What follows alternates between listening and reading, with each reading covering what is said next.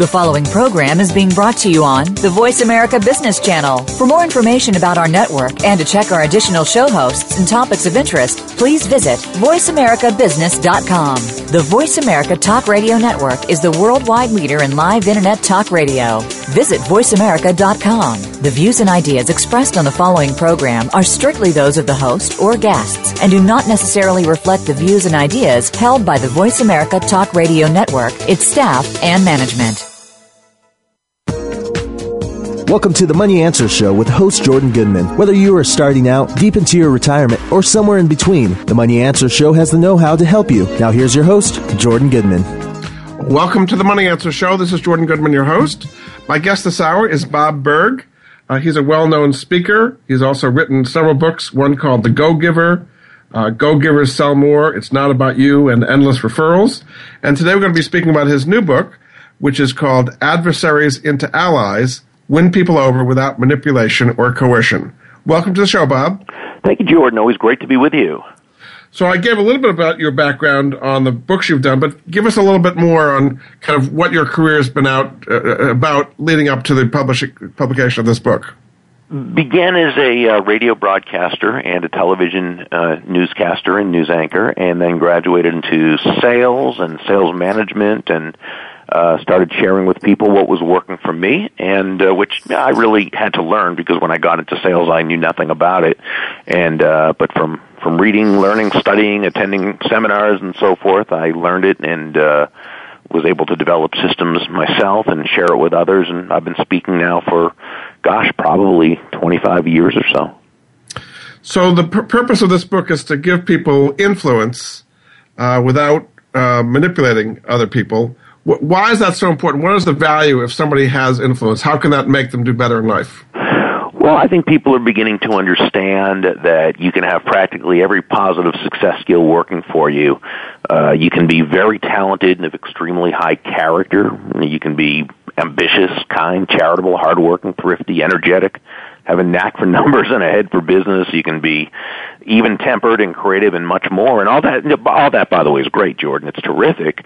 However, unless you can influence others, move people to the desired and appropriate action, really your chances for significant success are somewhat limited. Now, on the other hand, when you combine benevolent intent and a learned skill set, really you can find yourself constantly consistently and even predictably attaining both personal and business satisfaction while uh, adding exceptional value to the lives of others. And I really I call this ultimate influence, which I define as simply the ability to get the results you want with others while helping them feel genuinely good about themselves, about the situation, and about you. So really, it's it's it's a matter of of mastering people skills, which is so often the difference maker, and um, is, is really kind of the de- the defining factor with a lot of people who might otherwise be hugely successful and the ones who are. How do most people approach influence? Are they doing it as I'm winning and they're losing? It's kind of an adversarial situation. Before well, they read your book, I, I, think that's the intuitive way that many people do. Uh, we, we've sort of been trained in our world that for me to win, you've got to lose. You know, it's a su- zero sum game. If I want a bigger piece of pie, then I've got to take your piece or at least some of your piece. And uh, really, uh, the more you learn about it and the more you you, you experience life, uh, the more you see that's not the case at all. That when when you can find a way for both people to win, it's not a limited pie; it's an expanded pie in a sense. It's getting together and baking a bigger pie so that everyone has a, a bigger piece of it. And really the, the big difference with that is understanding that influence is really about nothing more than aligning what you want with what the other person wants. And so long as you focus on bringing value to them, you usually can pretty much get what you want without having to compromise because the other person is going to come away from it better off as well. So what if you have a situation where uh, it, it seems what what they get is what you know. It, it, there's a certain thing that both of you want, and you both can't have it. And uh, if if you're going to get it, it means they'll be disappointed. If they get it, it means you can't get it. Is there always some way to get around that uh, well, seeming zero sum situation? It depends on the context, but a lot of times when it seems like it's it's like that, it really isn't. Two people just want different things. Um, Now, it, you know, if it's a matter of uh, there's a, a price negotiation, and, and a lot of times price negotiations, price is only the the the um, the surface part. Usually, there's more to it that, and, and it isn't just price. But uh, let's say you know you're buying a a car, and the uh, you know salesperson's offering it at a certain price and and you want it at a lower price and really there is just a certain amount of of money that stands in the way. Now to compromise may not you know be what you want because you don't want to go any higher than what you are. You might have to say to that person you know as much as i enjoy the the idea of doing business with you and i appreciate all your help at that price i i just can't justify going ahead and, and taking ownership now. And so you know that person if they want your business then they're going to come down in price if they don't want your business that bad they'll hold to where they are and you know that'll be what it is. So uh, life is life, and you're not always going to get exactly what you want, and neither is that other person. But what can happen is you can still make this other person feel good about themselves, and so they might have to come down a little bit in price to meet your needs in order for you to buy right now. They may not make quite as much commission, although you certainly want them to to make a, a healthy commission, but while they may not, they still feel good about having done business with you and it's also up to them to be able to give you great enough service and so forth and a great enough buying experience that you want to tell others about them. It's really about win-win, is what you're saying here. Yeah, it it, it really is, and I, I can't think of many instances where you can't make a win-win out of it. I mean, obviously, in a baseball game, one team wins, one team loses, but uh, you know that that that's one of those rare times when when your win isn't about the other person's win as well. Now, you have what you call the five principles of ultimate influence, and let's go through those one at a time. The first one is to control your emotions. So, how does controlling your emotions give you influence? Well, that's really where, where it all begins because it's only when you're in control of your yourself and in control of your emotions that you can possibly take a, a negative situation, perhaps a, a negative person, and be able to uh, turn that around so that it's a win for all involved as human beings, we're emotional creatures, emotional beings. We'd like to think we're logical, and to a certain point we are, but, but much of what we do, much of what we do is driven by our emotion. And by the way, emotion's a great thing. There's nothing wrong with it, so long as you are in control of your emotions, rather than your emotions being in control of you. As my great friend Dondi Scumaci likes to say, hey, emotions are wonderful. By all means, take them along for the ride, but make sure you are driving the car and I think that's great advice. Uh, so, give some examples of, of, controlling emotions. Say you're being attacked verbally. Uh, how would you control so that you don't kind of attack back and get into a whole shouting match? Uh, well, uh, I, I think you, you sort of answered the question right there. You wouldn't just attack back and get into a shouting match. Instead, you would pause for a moment. You'd make sure you're responding rather than reacting. You think about it for a moment, and then you uh, say what you need to say to that person. It might be something like, you know, I'm wondering, I might owe you an apology. Did I say or do something to offend you? Now, if you didn't, th- that person's probably going to understand where they were really out of line, and they're going to say, "No, no, I'm sorry. I'm just in a, you know, uh, just having a bad day." Blah blah blah. And at that point, you might say something like, "Well, I can certainly understand that. I've had those before. What can I do to help?" Now, what you've done is you've totally uh, taken a, a negative situation because you responded rather than reacted, you were operating out of a position of, of strength. Now, the way we learn to do this isn't by just doing it at the time we're verbally attacked or by the or at the time someone pushes our buttons. What we do is we understand that this is an important issue. We understand it's something we need to work on ourselves, so we rehearse well in advance of the thing happening. We retrain our brains to to default into calm as opposed to into reactionary anger. So just like an astronaut who might, before going off on a, a mission into space, they might simulate that mission hundreds of times. What you want to do is imagine a situation that, you know, you've been through before where someone said the wrong thing or pushed your buttons or a situation or a person or you were verbally attacked as you, as you said earlier. Only instead of handling it in the reactive way that you might be used to doing, see yourself responding with calm, responding with serene, responding by pausing and saying the exact right thing and handling it beautifully. And what will happen is you will start to do that and you'll develop that habit and you're going to be not only much more effective, you're going to be a, just a tremendously powerful influencer. You also say it's important uh, as far as controlling your emotions to overcome anger. What are some ways people can do that? Well, that is first understanding why it's important to do so. And that is an angry person is typically not very influential.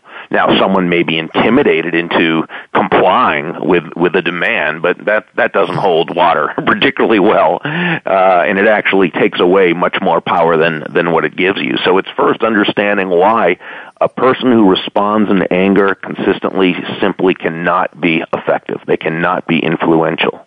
So it's first understanding why it's important, and then once you do, then it's a matter of retraining yourself through, uh, you know, taking the steps to rehearse the situation and practice uh, uh, handling it more effectively. And you have seven specific steps to overcome anger. What are those steps? Well, uh, you know, again, it's it's understanding why it's important. It's having a plan for doing it. It's rehearsing. It's uh, you know, it's it's taking pleasure when you um, when you do it correctly. It's forgiving yourself when you. Uh, it's forgiving yourself when you mess up because we all mess up from time to time, and uh, understanding you'll have plenty of chances to to get better at it and uh, and to keep practicing. And you say at the end to build on small successes where sure. Uh, and that's, getting the right habit. And that's so important because you know we've got to build on those small successes. To to go from point A to point Z is very very difficult. And if you set that kind of goal to do it in one jump, well, you're going to mess up and you're going to be disappointed, and that's when you're going to quit. Instead, if you build in your small successes, you go from A to B, B to C, C to D. You start getting stronger every time, and you start getting more confidence in yourself. And again, please understand, and I make sure my readers know this too, that you might mess up from time to time. I still do, and I've gotten a lot better at this, believe me, because I had to really overcome my reactive anger. That was a big issue with me. Um, you know, and there's people who will tell you to this day, wow, Bob, I've never seen you lose your head or I've never seen you say a negative word about anyone or never, well, you know what? It might look that way, but if they only knew what it used to be and, and how hard I had to work to get past that. But that's what I'm providing in the book. I'm providing the tools to be able to do that so a, a reader can go through it and actually be able to immediately apply the information. You have what you call the persuasive power of positive detachment. How is one supposed to be detached when you're in a conflictual situation? Well, it's understanding that being, you know, what is detachment? Uh, really, detachment is the understanding. Um, it, it, it, it's the lack of of um, it's it's it's preferring something rather than and I hate to use the word attach when I'm trying to define attach because attach sort of defines itself. You're not emotionally tied up to the result. In other words, if you get the result you want, that's great. And if you don't get the result you want, eh, you know, that it is what it is. Now that doesn't mean there's nothing magical about that. It's not as though, oh, I'll just go along and whatever happens, happens. It's supposed to. No, you try your best. You try your hardest to influence the situation and have the results happen as you want. But what you realize is if you're not emotionally attached to it, if your sense of happiness and peace of mind is not tied up to having to get those results, the chances are better that you're going to get the results you want. Why? Because you come at it from an attitude of gratitude rather than from desperation. And people will generally respond to the, to the messages you put out. And when they see that you're not attached to it and you're not emotionally uptight about it, uh, then they're going to actually be much more responsive to you. Very good. Okay, we're going to take a break. Uh, this is Jordan Goodman of the Money Answer Show. My guest this hour is Bob Burg. Uh, he's written many books. His latest book is called Adversaries into Allies Win People Over Without Manipulation or Coercion. He does have a, a website as well to find out more about him and his book, which is com. We'll be back after this.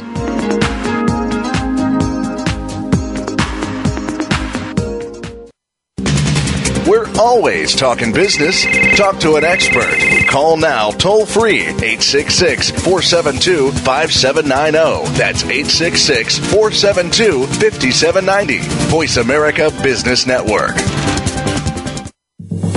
If you want to know about investing in emerging and frontier markets, or if you have experience in this field but still need to know more, Tune in to Emerging and Frontier Markets Investing with Gavin Graham. Gavin explores news, current trends, and insights about both categories of investing. His guest experts, along with his own knowledge, will help you stay above the line when it comes to growth potential, whether in funds or equities. He will look at what to invest in and avoid. Tune in to Emerging and Frontier Markets Investing with Gavin Graham every Wednesday at 9 a.m. Eastern Time, 6 a.m. Pacific Time on the Voice America Business Channel.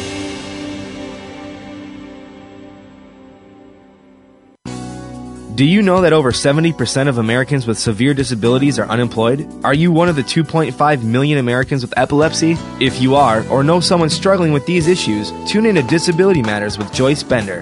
On the show, Joyce will discuss these issues as well as others. She will have on nationally known guests that will offer helpful insight on disability matters and let you, the listener, call in with your questions and concerns. So if you struggle with a disability or know someone who does, listen to Disability Matters with Joyce Bender, heard every Tuesday at 11 a.m. Pacific Time here on VoiceAmerica.com.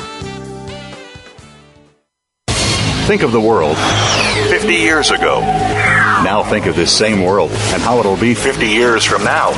Did you know that if the world's population continues to grow at its current rate, our children and grandchildren will only have 25% of the resources per capita that our parents and grandparents had? We must preserve the foundation of a quality standard of living. That foundation starts with Go Green Radio. Join your host, Jill Buck, for Go Green Radio every Friday at noon Eastern, 9 a.m. Pacific on Voice America. Listen for exclusive clips from Oprah's upcoming Super Soul Sunday series on authentic living with Andrea Matthews every Wednesday at 1 p.m. Pacific Time, 4 p.m. Eastern on the Voice America 7th Wave channel. Then be sure to watch Oprah's Super Soul Sunday on OWN Network TV at 11 a.m., 10 Central every Sunday. We're always talking business. Talk to an expert. Call now, toll free, 866 472 5790. That's 866 472 5790. Voice America Business Network. You've been listening to the Money Answer Show with Jordan Goodman. If you have a question for Jordan or his guest, please call us now at 866 472 5790. That's 866 472 5790. Now back to Jordan. Welcome back to the Money Answer Show. This is Jordan Goodman, your host. My guest this hour is Bob Burg, uh, the author of a new book called Adversaries into Allies Win People Over Without Manipulation or Coercion. Uh, he also has a website, burg.com, B U R G.com. Um, what, tell people, Bob, a little bit about what they can find out about at that website. Well, if they'd like, they can, first of all, at the website, they can click on the graphic of the new book, uh, Adversaries into Allies, and it will take them to a page where they can get uh, chapter one to see if they like it first. Uh, they can check out my blog. I blog usually a couple of times a week uh, on there, and uh, if they'd like, they can subscribe to my Influence and Success Insights, and we have a Go Givers International online community that they can join if they'd like, so they can just click to where it says the Go Giver Way. So lots of fun at burg.com, so come on out and hang around. Very good. All right, now we talked about the five different principles. The second principle is to understand the clash of belief systems and how to avoid uh, what you call deadly misunderstandings. Uh, how can people use that to gain influence? Well, uh, what is a belief? Really, it's it's simply a a, um, a subjective truth. It's the truth as you understand to be understand it to be, which doesn't necessarily mean it's the truth. It just means uh, it's your personal truth. And our belief systems are really a combination of upbringing, environment, schooling, news media, television shows, and and movies, and popular culture, cultural mores, everything we touch, taste, hear, see, smell. Uh, and the interesting thing about belief systems is that they're they're implanted into us while we're very, very young, and they tend to be pretty set by the time we're a little more than toddlers. So we grow up uh, having these beliefs and seeing the world in a certain way. Really, a belief system is simply the lens through which we see the world. So we're we're subject to a belief system that really an operating system that we had nothing to do with creating and don't even know that we we have. And and that's one reason why, as human beings, we tend to make major decisions based on very limited information because we see everything through our own lens. Now, the tough thing is that you add on to this that that the other person with whom we're about to have a, an uncomfortable situation or difficult interpersonal transaction, they also come from their own belief system that they're not even aware of. So you've got two people two different belief systems, and neither one even knows that they're operating unconsciously out of this belief system. Put on top of that, that as human beings, we tend to believe that everyone else sees the world as we do. Uh, you've probably heard people say, oh, everybody thinks that, or nobody likes that, or I would never say, or I would never do that to anyone. Well, no, because you're operating out of your belief system and they're operating out of theirs. So this is where a clash can really occur. People acting unconsciously without even knowing why. So to to really be able to work within this it's not that we have to understand that other person's belief system but what we do have to do is understand that they are most likely coming from a very different belief system than we are. And only when we understand that and realize that and embrace that are we in a, a, a context where we can be part of the solution and make it an overall win for everyone. So, say you do that. Say you've understood the belief system there, even though you may not agree with it.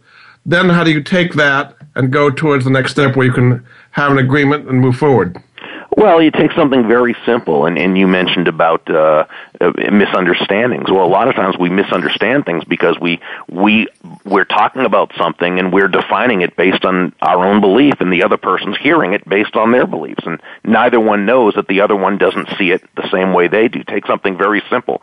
Uh, the the team leader says, uh, "Just heard from the client, things have changed. We need to complete the project immediately." Well, what does immediately mean? Three different people might interpret. One person says sees immediately as as right away, meaning that uh, they can't go to their kid's ball game tonight that they promised the kid they were going to do, and so that really messes up their whole night. Another person sees immediately as sometime this week, and another person sees immediately as immediately after they finish the other uh, project. So the way to to ask a question of the team leader, uh, you, know, you know, literally would just be, uh, you know, Dave or uh, Karen, when you say immediately, is there a, a particular date or is there a specific day or, or time you're thinking of? Now, what we would do is we would probably ask this a little nicer and a little more tactfully because we don't want to come across in a way that we're uh, that could be misinterpreted. So rather than just saying, "Well, what do you mean by immediately?" or "Well, is there a certain day or time?" we might say, "You know, Dave, just for my own clarification, or just to make sure I'm understanding this uh, correctly, when you say immediately, is there a specific date and time you're thinking of?" And that way it clarifies. The other person knows what you're thinking and you know what they're thinking and you avoid misunderstandings.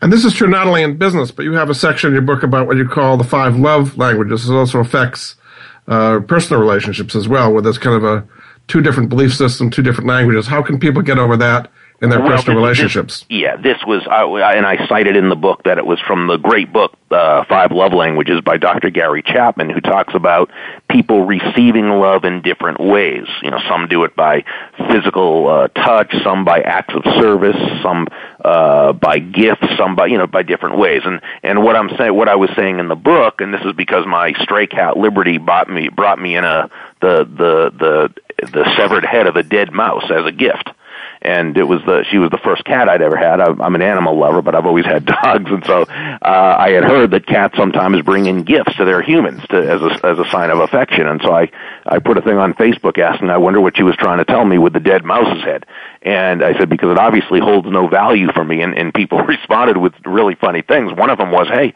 it has value to her, and because of that, uh, it can have value to you. Well, the the point is, and this is what Dr. Chapman talked about with five the five love languages, is we tend again this goes back to belief systems, right?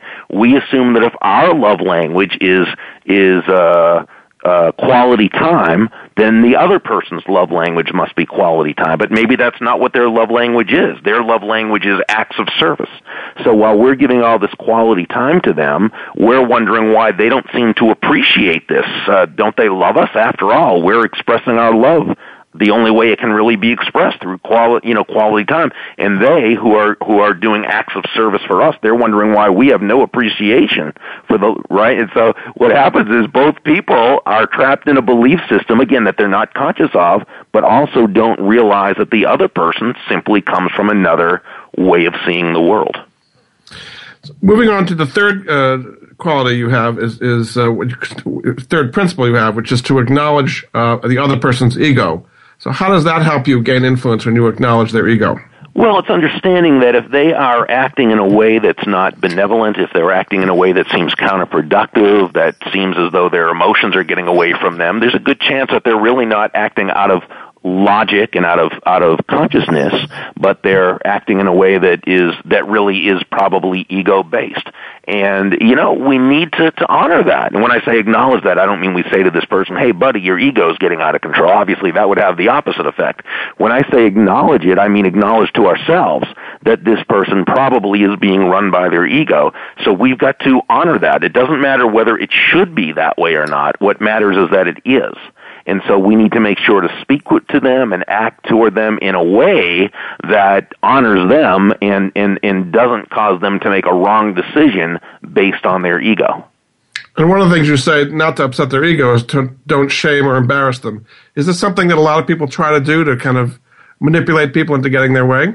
Mm, well, there's well yeah that that is one thing a manipulator might do is to to to make a person feel stupid or sad or bad or whatever so that they'll do their will and and that's certainly you know a a, a manipulative way and if you feel as though someone's doing that to you and you feel you have any of those feelings, there's a chance you might be manipulated if that person's trying to get you to do a certain thing. A lot of times though, it's, it's, it's not malevolent. It's just, it's just the it's just that people don't think. And so uh, one of the examples I brought up in the book was someone someone's uh, is a you're at a dinner party and somebody makes a statement of fact that's wrong. Okay, it's just wrong. Now, uh, you know, and when I say wrong, I mean it's just incorrect. But nobody gets hurt by it. Nothing happens. Now, do you say no? No, it was really so and so. Well, you know, it, it depends. I mean, you could if you're around a bunch of friends who all know each other and that and nobody's feelings would be hurt.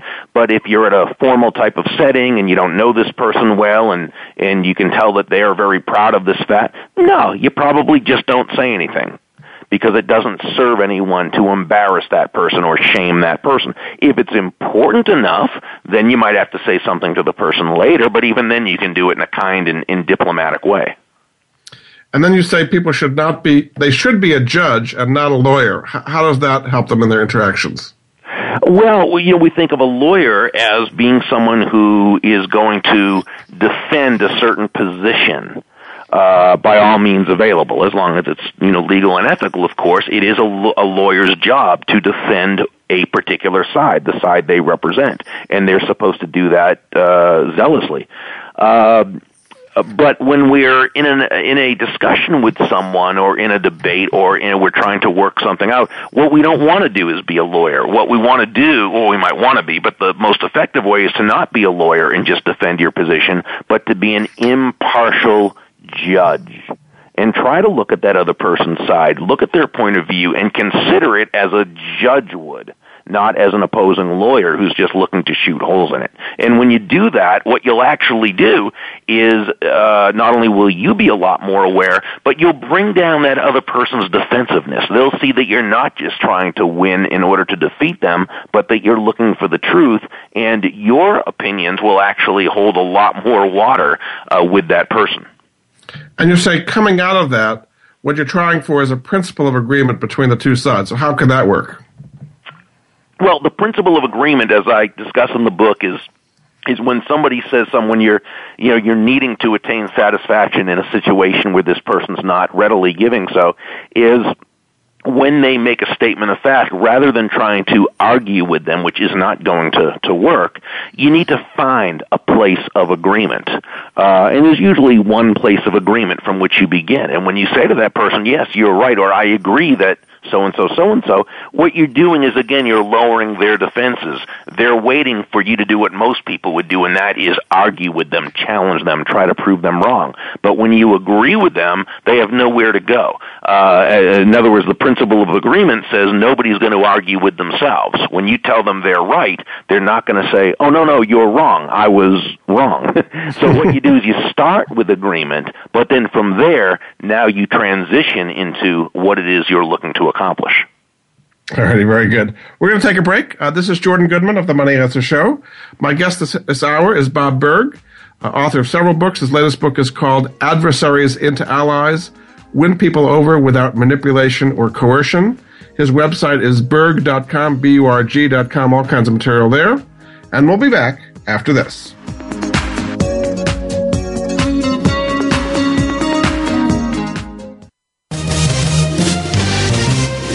Stocks, bonds, investment opportunities, financial news, and talk. We can help. Call us now toll free 866 472 5790. 866 472 5790. Voice America Business Network.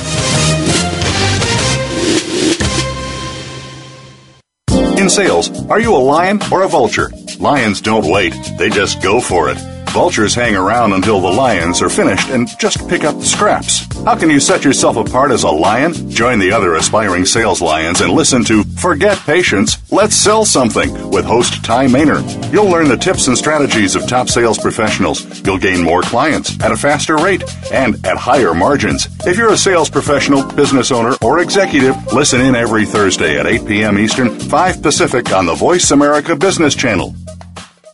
Is your business model robust enough? In today's ever changing business environment, people are working to transform themselves, their futures, and their business. Tune in to Business Reinvention with your host, Nancy Lynn. To stay ahead of the game in business, you have to constantly reinvent yourself and your organization. With Nancy's experience and that of her guest experts, you'll learn from stories of inspiration, innovation, and forward thinking. Listen for Business Reinvention live every Monday at 4 p.m. Pacific Time, 7 p.m. Eastern Time on the Voice America Business Channel.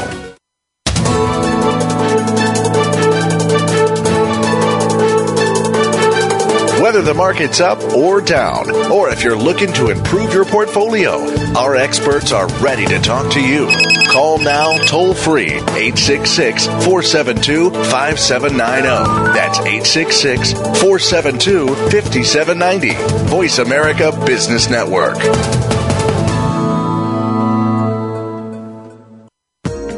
You've been listening to the Money Answer Show with Jordan Goodman. If you have a question for Jordan or his guest, please call us now at 866 472 5790. That's 866 472 5790. Now back to Jordan. Welcome back to the Money Answer Show. This is Jordan Goodman, your host. My guest this hour is Bob Burg. He's written a lot of different books. His latest book is called Adversaries into Allies win people over without manipulation or coercion. He has a website, burg.com, B-U-R-G.com, and there's all kinds of material about this book and other areas as well. Welcome back to the show, Bob. Thank you. It's always great to be with you. So we're talking about five different principles to help you uh, make adversaries into allies, and the next one is to set the proper frame. Mm. Um, to do this correctly, and you're within eighty percent of you, you will win basically eighty percent of the time, uh, get the outcome you desire. So explain what that means by setting the proper frame. Well, what is a frame, really? Uh, a frame is the uh, foundation from which everything else evolves and, and, and takes place. A, a, quick example I talk about in the book is I was at a, a Dunkin' Donuts store, and um, there was a little boy, probably about two years old, maybe a little bit older, who was walking around the restaurant, and he started to walk toward his parents, and as he did, um, he he fell. Uh, he took a spill uh, on the floor, and you could tell he didn't really get hurt, but you could also tell that he he intuitively understood that was not supposed to happen, and so he immediately looked at his mom and dad for their interpretation of the event. The event was what it was, but he was looking for their interpretation of it. Now, I I really believe uh, that had the parents kind of panicked and and you know started in with, "Oh no, are you all right? Oh, you must be so hurt." uh, he probably would have started crying. But the parents handled it beautifully. They sort of clapped and they laughed and they, they said, "Oh, that's so good! What a good trick!" And you know, they had a smile on their face, and so he started laughing and giggling and having a great time. So what his parents did is they set a productive frame for him to operate out of.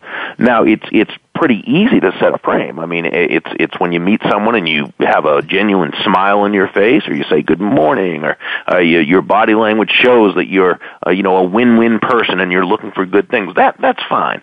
Um, it, we definitely need to stay aware of doing that, but but that that's pretty simple. The big uh, area is resetting another person's frame when they come into it not looking for a win-win or or being in a bad mood or or what have you. And again, usually acting out of an out of uh, an unconscious belief system. Ego might be involved and and so forth. But uh, I I think uh, of a story that I I told in the book early that. Uh, at the time I was pulling into a parking space and wasn't paying attention as I should have, and I I nearly clipped a guy as he was getting out of the driver's side of his car, and he was startled, you know, and and who could blame him? But he gave me a very very angry, hostile look. I mean, he had not he just reacted very emotionally, and uh, it was one of those if looks could kill, I'd have been a dead man. and had I, you know, that was the frame he set, unconsciously, of course, but the frame was one of anger. Now, had I had I reacted to that and bought into that frame, uh, I might have given him a look back. What are you looking at? And he'd have said, "Watch where you're going." And as we know, those, those never turn out real real well. But instead, what I did is I responded and I reset the frame. I simply uh, put an apologetic smile on my face. I held up my hand to say uh, to wave, you know, a, a wave, and through the the windshield, I mouthed the words "sorry," and immediately he came back with "no problem." you know, yeah, and that was right. it. And, you didn't escalate it, really, is what you're saying. Yeah. Huh? You didn't escalate it. Yeah, well, I totally reframed it. I took it from being, uh, I took us from being adversaries into being allies. Exactly. Yeah. You talk about positive expectation working, but not why you think it works. Why does positive expectation work?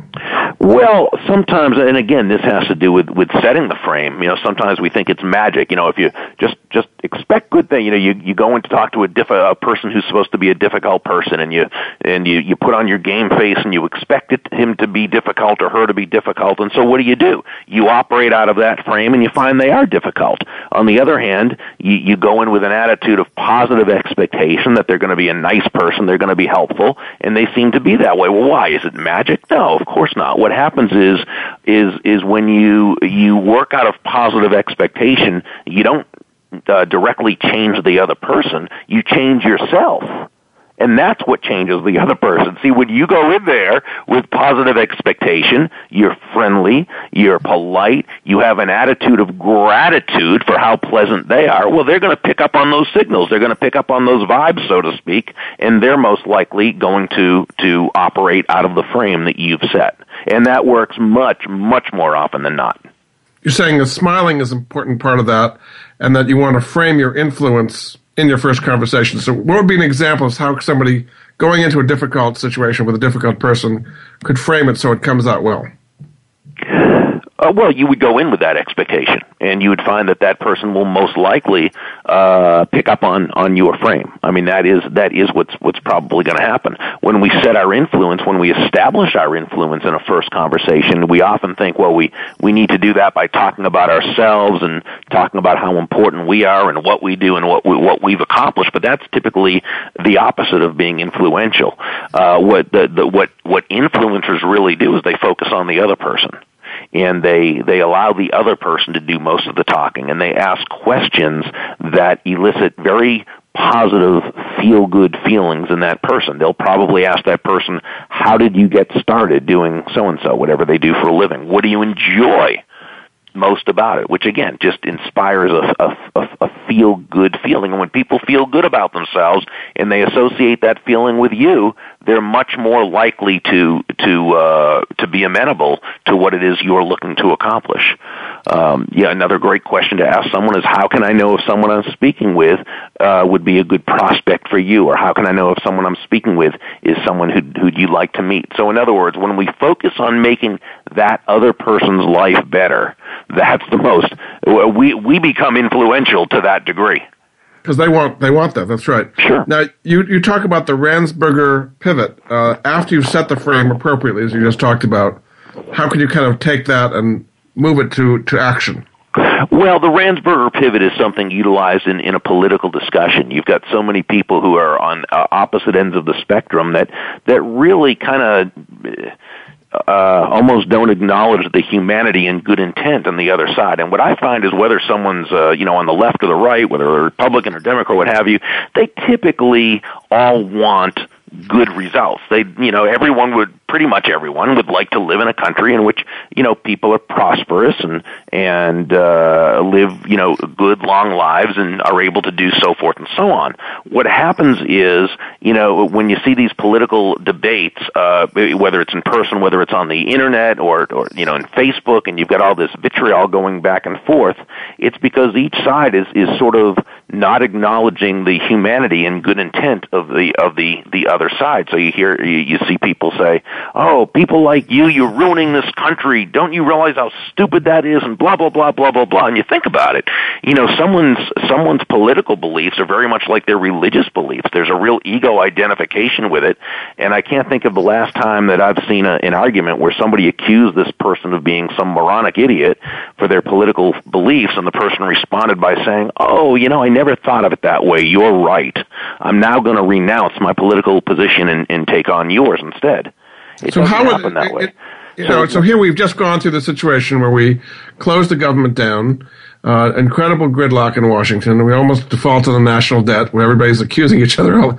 Let, us put Bob Burg in the uh, the speaker's chair here. How would you have gotten around that situation so we don't have such uh, enmity and uh, gridlock? Well, first, the people involved have to want there to be uh, uh, a situation where it's it's workable, and I'm not sure it is right now because I, I think you've got both sides who are not really representing, and I'm talking about Democrats and Republicans. They're they're not really representing the populace; they're kind of representing themselves and they're representing the special interests that support them. And I'm talking about each side of the aisle. So mm-hmm. I think that the the populace has got to really come to grips with the fact that the the servants have become the served, and and we need to once again make the uh, you know make the uh, make Congress our employees as opposed to our bosses. And so, you know, I, I can take any of them personally and, and help them to get along with each other better. That's, that's not an issue. The question is, do they want to get along better or do they actually meet their own goals by, uh, by keeping it in, in gridlock? And that's what you're saying is happening is they're meeting their own goals by keeping it. They they profit more from gridlock than having actual progress being made. Mm, I, I think there's there's a truth to that. Yeah. You also talk about winning by making the other's case first. So this is kind of taking their point of view Explain how that would work. Yeah, it, it's something Abe Lincoln used to do when he was uh, when he was a lawyer uh, on the Illinois, the Cook County Circuit. And what he would do is he'd begin his opening argument by actually summarizing the other side's case first, and actually pointing out the positive aspects of their case. And then, of course, when it came when he summed up his his client's case, he would really you know lay it on thick. But by this time, he had already uh, impress the judge and jury with his honesty and with his caring uh, and his seeking of the truth, rather than just you know taking a, a position and so it's the same when you when you have a, a situation or a, a, a debate, if you will, with another person. If you can if you can temporarily take their side, if you can communicate their side of the issue and let them know where you feel they have good points, even if it's only that they have a right to their opinion and that they have good intent. This is sort of where the Ransberger pivot comes in back into politics, where you can say, you know, like you, you know, I want to live in a country where people are, and then you basically say the same thing as what you know the results they want, and then you would say to that person, I think the the, the point of disagreement is in how we would get there. And now what you've done is you've taken the relationship from being adversarial to one of being allies who are just looking for a way to get to the to the right decision. You also say you should not fall victim to what you call the either or. What does that mean in this context? Well, sometimes people will frame when they're looking to uh, manipulate you into doing something. And again, it may when I say it too, it, it may not be that they're trying that they're doing that they're wanting to harm you, but they uh, are wanting to control the situation and, and have you do a certain thing. And so they give you a choice of, of of two things where there are really more choices. And if we work within a frame of only two choices, then we're going to make it in either one works against us. Then it doesn't matter that we had a choice; it's still not a good decision. Um, you know, let's say someone wants to make an appointment with you, uh, and and again, this is this is not a, a malevolent a malevolent thing in any way. It's just an example. but there's a you know there's a technique in sales called the alternative choice. When you want to set an exa- uh, a, an appointment with someone, you wouldn't say, "Would you like to meet with me?" Because then they they might say yes or no, but you would say, uh, "Would two o'clock be better, or would four o'clock be more convenient?" So as far as that prospect hears, there's two choices. One of them is not a no. It's it's just two yeses. And when asked respectfully and, and with good intent, there's nothing wrong with that. However, it's also important that this prospect knows those aren't the only two choices. It's two o'clock, four o'clock, or not at all. And so yes. what I'm saying what what I'm saying is you don't want to be you don't want to have a frame set for you by someone else that's not working for you. So when you find that there are times when you're given a choice of two things, neither of them work for you, don't just reactively go into taking the the the least of the you know of the uh, the lesser of two evils. Instead, you might want to say to yourself, "Hmm, why are there only two choices? Could there be other choices that I'm not thinking of that this person hasn't offered me? Why are they limiting it to two choices? Is there a reason they would want me to? You know what I'm saying? So yes. as long as we're thinking and acting consciously, the the chances are are much less that we're going to fall victim to someone else setting our frame. Very good. Okay, we're going to take a break. Uh, this is Jordan Goodman of the Money Answer Show. My guest this hour is Bob Burg. Uh, his new book is called Adversaries into Allies Win People Over Without Manipulation or Coercion. Again, his website is burg.com, B U R G.com, and we'll be back after this.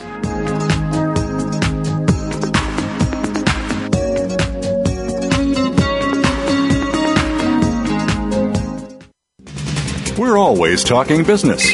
Talk to an expert. Call now, toll free, 866 472 5790. That's 866 472 5790. Voice America Business Network. Are you looking for innovative ideas on how to achieve your financial dreams?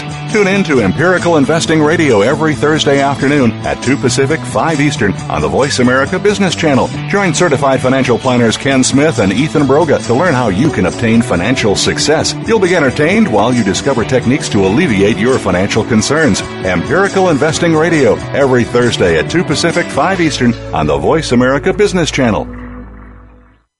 Hi, I'm Joe Swedish, CEO of WellPoint. We proudly support the March of Dimes and all they do to reduce the rate of premature birth in the United States. Though premature births have recently declined, still half a million babies are born too soon each year. We're helping the March of Dimes fund cutting edge research and community programs that help moms and their babies live healthier lives. Please visit marchofdimes.com and join us in working together for stronger, healthier babies.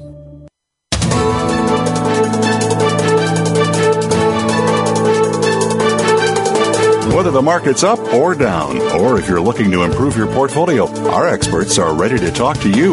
Call now, toll free, 866 472 5790. That's 866 472 5790. Voice America Business Network.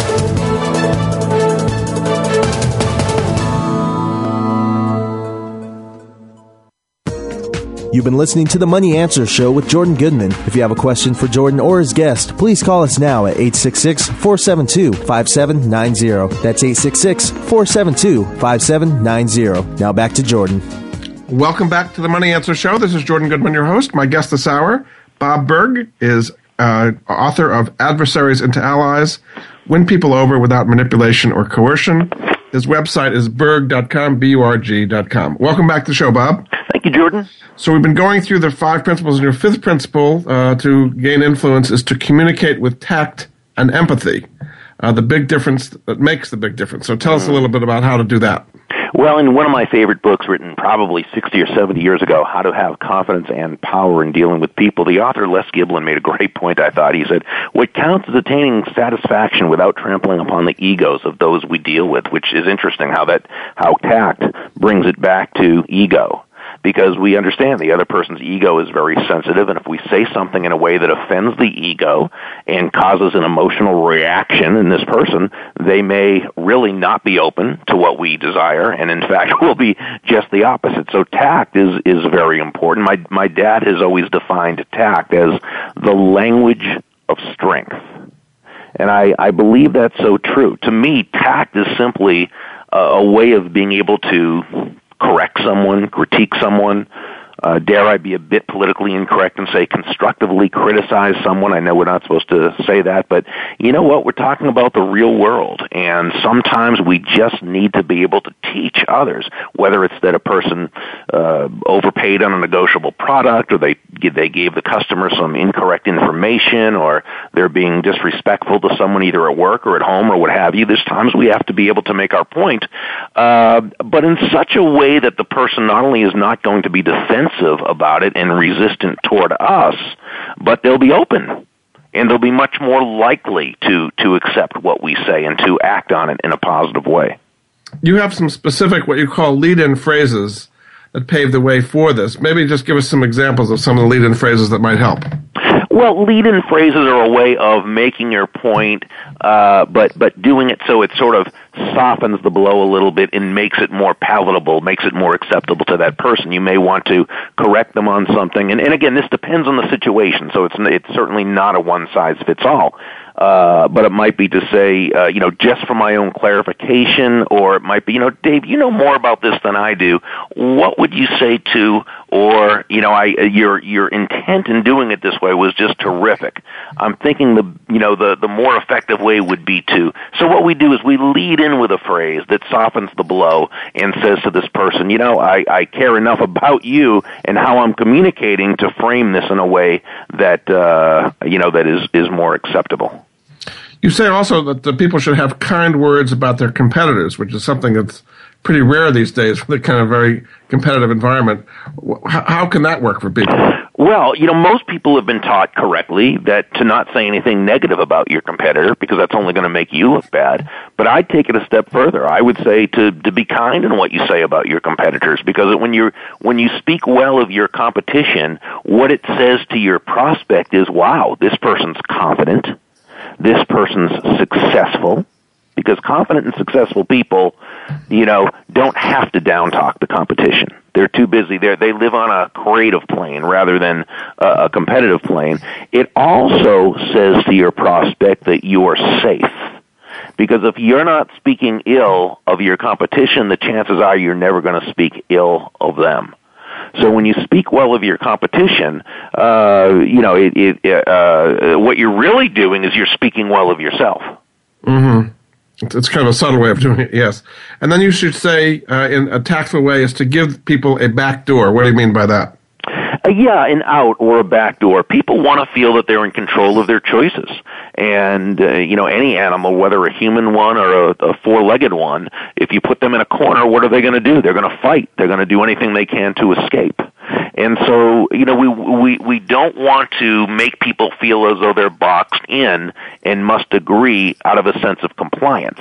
It's not that that never works. It can. But what's going to happen is you're not going to have a happy customer. You're not going to have a happy friend or, or, or spouse or what have you.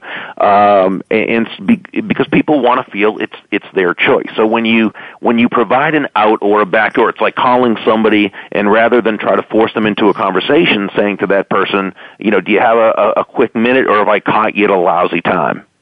Now you might think, well, isn't that just opening the door for them to say, yeah, you caught me at a lousy time? Well, if they don't want to speak to you, they're not going to speak to you anyway, or they're not going to buy from you anyway. But when you, when you give them that out, they're much more likely to actually take some time because they know you're respectful of their time. Or if they really truly don't have a, qu- a few quick minutes, they're going to be much more likely to set an appointment with you because again, you gave them an out, you gave them a back door. My, you know, what I call Burg's law of the out or back door simply says the bigger the outer back door you t- you give someone, uh, you give someone, the less they'll feel the need to take it. It's like when you meet someone who you know. You you meet someone, and uh, you know, th- three weeks later you go up to that person, and you haven't seen them in three weeks. Who knows if this person knows your name or not? So what you do is you go up to them, and when you shake hands, you say, "Hi, Bob Burg. We met a few weeks ago at the so and so." Now, if this person remembered, great. If they don't remember, though, you're giving them an out. They'll probably say, "Oh, sure, Bob. Of course, I remember your name." Yeah, uh, know, makes it easier for them. Little yes. things we can do. You, you go back into history and you talk about the Ben Franklin way of winning people over. What is the Ben Franklin way of winning people over? Oh, well, of course, Ben was a, a master at, at, at positive persuasion and people skills, and he worked on himself hard because when he first started out, he had some very annoying traits that he realized was going to harm him along his career path, and and so he became a master at people skills. And one of the things he did is rather than trying to do a favor for someone in order to to uh, to win win over a, an adversary into an ally, what he would do is he would ask them for a favor. And when they did that, they, I'm thinking of one example where it was someone who was a political adversary, and he knew that person took great pride in their collection of books, and so Ben asked to borrow one of the books and the person uh, you know lent him the book and, and Ben enjoyed it and wrote a nice note of thanks back and the two of them became friends after that. Well what happens is when someone does something nice for you that and Dr. Robert Cialdini talks about this in his excellent book Influence uh, subtitled Science and Practice it's that law of consistency if they're doing something nice for you it must be because they like you and so they action actually precedes feeling Mm-hmm. So that's just you know that's just one way, but it, it it turned really an adversary of Franklin's into someone who who became a lifelong ally and advocate. In about a minute or so we have left, uh, there's a lot more to the book. Kind of give a sense overall of what a difference it'll make in people's life if they do have influence based on all the things we've been talking about. Well, it's such an easier way to live life when you feel when you, the people are on your side and when they seem to be predisposed to be on your side. And you'll be that person that people say, wow, you know, he, the, he or she just has that way with people, that knack. Well, it's usually far less of a knack than it is a set of learned skills.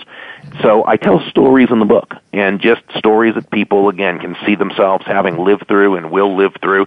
So really, when you come away from this book and, and assuming that you apply the principles that, that I teach throughout it, your, your life is going to be a lot more fun. It's going to be less stressful because, again, you're not going to feel like you're in a fight every day of your life, and it's going to be a lot more profitable, both personally and uh, financially. Terrific. Thanks so much. Well, my guest this hour has been Bob Burg. His book is called Adversaries into Allies Win People Over Without Manipulation or Coercion. Uh, you can find out more about it at his website, which is burg.com, B-U-R-G.com. And thanks so much for being on the Money Answer Show, Bob. Jordan, thanks so much again for having me. Thanks again, and we'll be back with another edition of the Money Answer Show next week. Goodbye for now. Thank you for joining Jordan Goodman and the Money Answer Show. If you have a question for Jordan, please visit his website at www.moneyanswers.com and be sure to tune in every Monday at 12 p.m. Pacific Standard Time right here on Voice America Business. See you next week. Thanks again for listening to the preceding program brought to you on the Voice America Business Channel. For more information about our network and to check out additional show hosts and topics of interest, please visit voiceamericabusiness.com. The Voice America Talk Radio Network is the worldwide leader in live Internet talk radio. Visit voiceamerica.com. The views and ideas expressed on the preceding program are strictly those of the host or guests and do not necessarily reflect the views and ideas held by the Voice America Talk Radio Network, its staff, and management.